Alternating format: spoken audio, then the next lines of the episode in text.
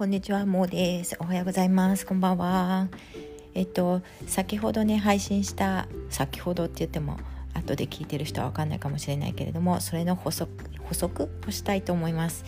えっと、全部一気にね、あの台本とか作ってないんで、話せない時があるんで、後から考えてちょっと付け足したいので、いつもだとまあそのままにしちゃうんですけど、これは後でちゃんと取っといてきたいなと思って、今、あの話してます。えっと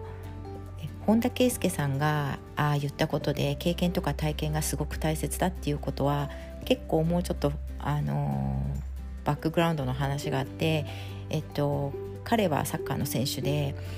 えっと、サッカーっていうスポーツは、えっと、どうして、えっと、結構貧困層の人たちが多い国でも、えっと、活躍できる選手が多いかっていうことが、えっと、語られていて。えっと、それ他のスポーツとか見てもらうとどうしても、まあえっと、裕福な家庭に育った子たちの方が活躍してるっていうことが往々にあってで一番やっぱりサッカーっていうのはそういったもともとは、えっと、そういった家庭に育っていなくても、えっと、裕福な家庭に育っていなくても、えっと、スター選手になれるっていう本当に Dream Come True がね、実際に起こるねそういうのが確率が高いスポーツだっていうことがありますね。でそれ私も疑問だったんですけどそこで本田選手が教えてくれたのがサッカーはボール一つでできてあの本当にグラウンドがあればどこでもねどんなグラウンドでもちっちゃいグラウンドがあれば1人でもできるしたくさんでもできるし本当にボールがサッカーボールじゃなくても、えっと、できるんですよね。でそういうところで彼らは他のスポーツは知らなくてもサッカーだけは、えっと、経験することとか知ることができるわけなんですよね貧困層の人たちもでも。で他のスポーツっていうのは道具がいたりとかコートが必要とか場所が必要、えっと、器具が必要っていうことでなかなかそういう、えっと、体験や経験やあとまあテレビがないようなところに住んでる子たちは、えっと、見たことも聞いたこともなくないわけですよね。だからサッカーであ僕はサッカーをやっていればっていうあの気持ちになれるわけですよね。だからまあまあ、これ本当近所のおばちゃんの話と思って聞いてほしいんですけどでもそれってすごい面白いなってすごい夢があっていいなって思ったんですよね。やっぱりそうやって見たものしか子どもたちはチョイスができなくってあのそこからそういうそういった例えばスラム街とかそういった貧困層の町や村から、えっと、ゴルフの選手とか出ないわけですよ絶対ね。テニスの選手とか。だからまあそういったあなねそうなんですよ。本当に生きるの生きるのが大変な地域から他のスポーツをやっているあの人たちっていうのは、でなかなか出にくいんだけどサッカーっていうのはそういうことがあって。でそういうことをずっと見てきた、まあえっと、本田選手がえーと、分かったことがやっぱりどんな状況の中で生きてきてる人でもその苦労とかもねもしかしたら経験になるかもしれないし体験になるかもしれないしいろんな全てのまあ体験や経験や聞いたことがあの見聞っていうのかな。そういうことが全てまあ本人たちには経験になるんだけどそういうそういうことをもし親が、えっと、余裕があるのであればいくらでもさしてあげるっていうことが、まあ、例えばうちとかはですね我慢するとかそういうことをさせられないでね本当に、えーと、自分は親として何やってんだって本当に思うんだけれども大変な思いをするとかそういうこととかもねやっぱりどうやったら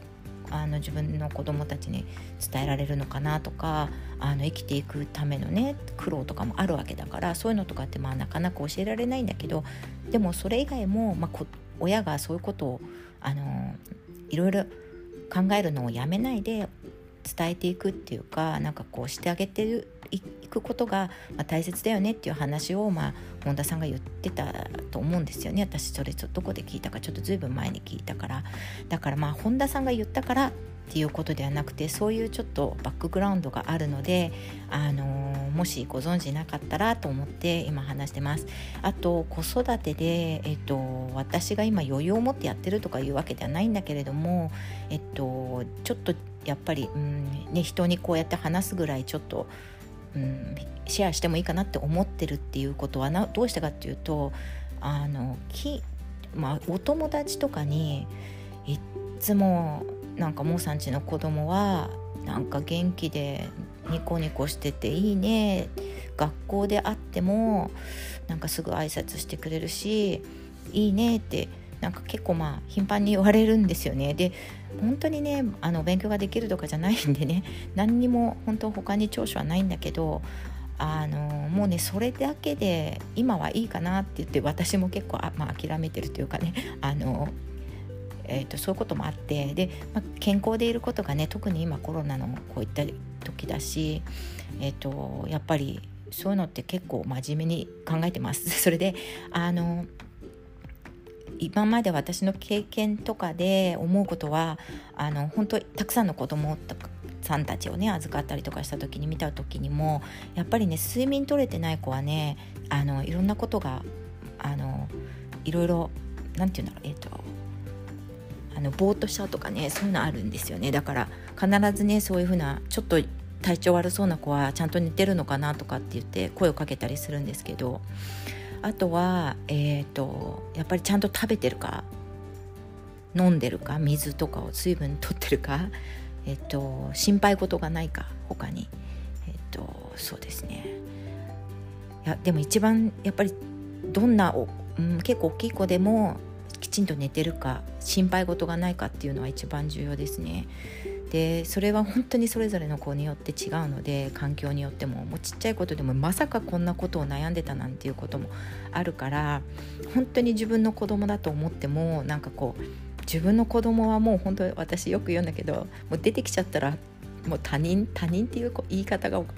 あの的確かどうか分かんないんだけど違う別物になってしまうのでどういうふうに育ち方も自分たちとは違うわけだし環境もねだからそういうのはちょっと考えてるかなって思ってます。でちょっとこのねなんかやっぱり子育てのことについては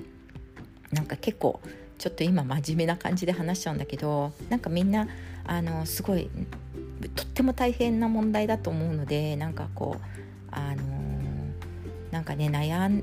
私も結構悩んだりした時は人に相談することが多いのでなんかあのもし相談できることが相談というか話聞くだけですけど聞ける聞けるだけですけどあの聞けるのでなんかあの声かけてもらえればいいかなとも思ったりしてます。まあ、あの的確な答えを出すとこではないんですけど私も結構いろんな人に話聞いてもらって救われたことがもう本当にあるのでたくさんあのもし私でよかったら連絡くださいであの私もね毎日日々 もう本当頭悩ませてるのであの一緒に頑張りましょう。じゃあねバイバイ